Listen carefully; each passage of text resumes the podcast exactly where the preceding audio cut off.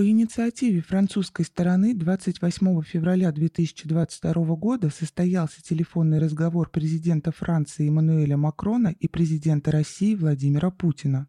Как сообщается на сайте Кремля, Владимир Путин подчеркнул, что такое урегулирование на Украине возможно только при безусловном учете законных интересов России в сфере безопасности, включая признание российского суверенитета над Крымом, решение задач по демилитаризации и денацификации украинского государства и обеспечению его нейтрального статуса. При этом отмечено, что российская сторона открыта к переговорам с представителями Украины и рассчитывает, что они приведут к искомым результатам.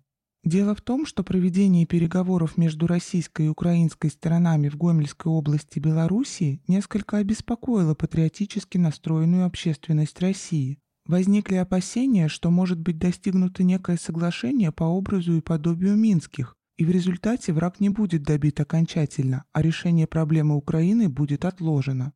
Для беспокойства причин нет, ибо условия, которые сегодня Владимир Путин озвучил Эммануэлю Макрону, они совершенно идентичны тем задачам, которые ставились им в своем обращении при начале специальной военной операции на Украине двадцать четвёртого февраля две тысячи двадцать второго года.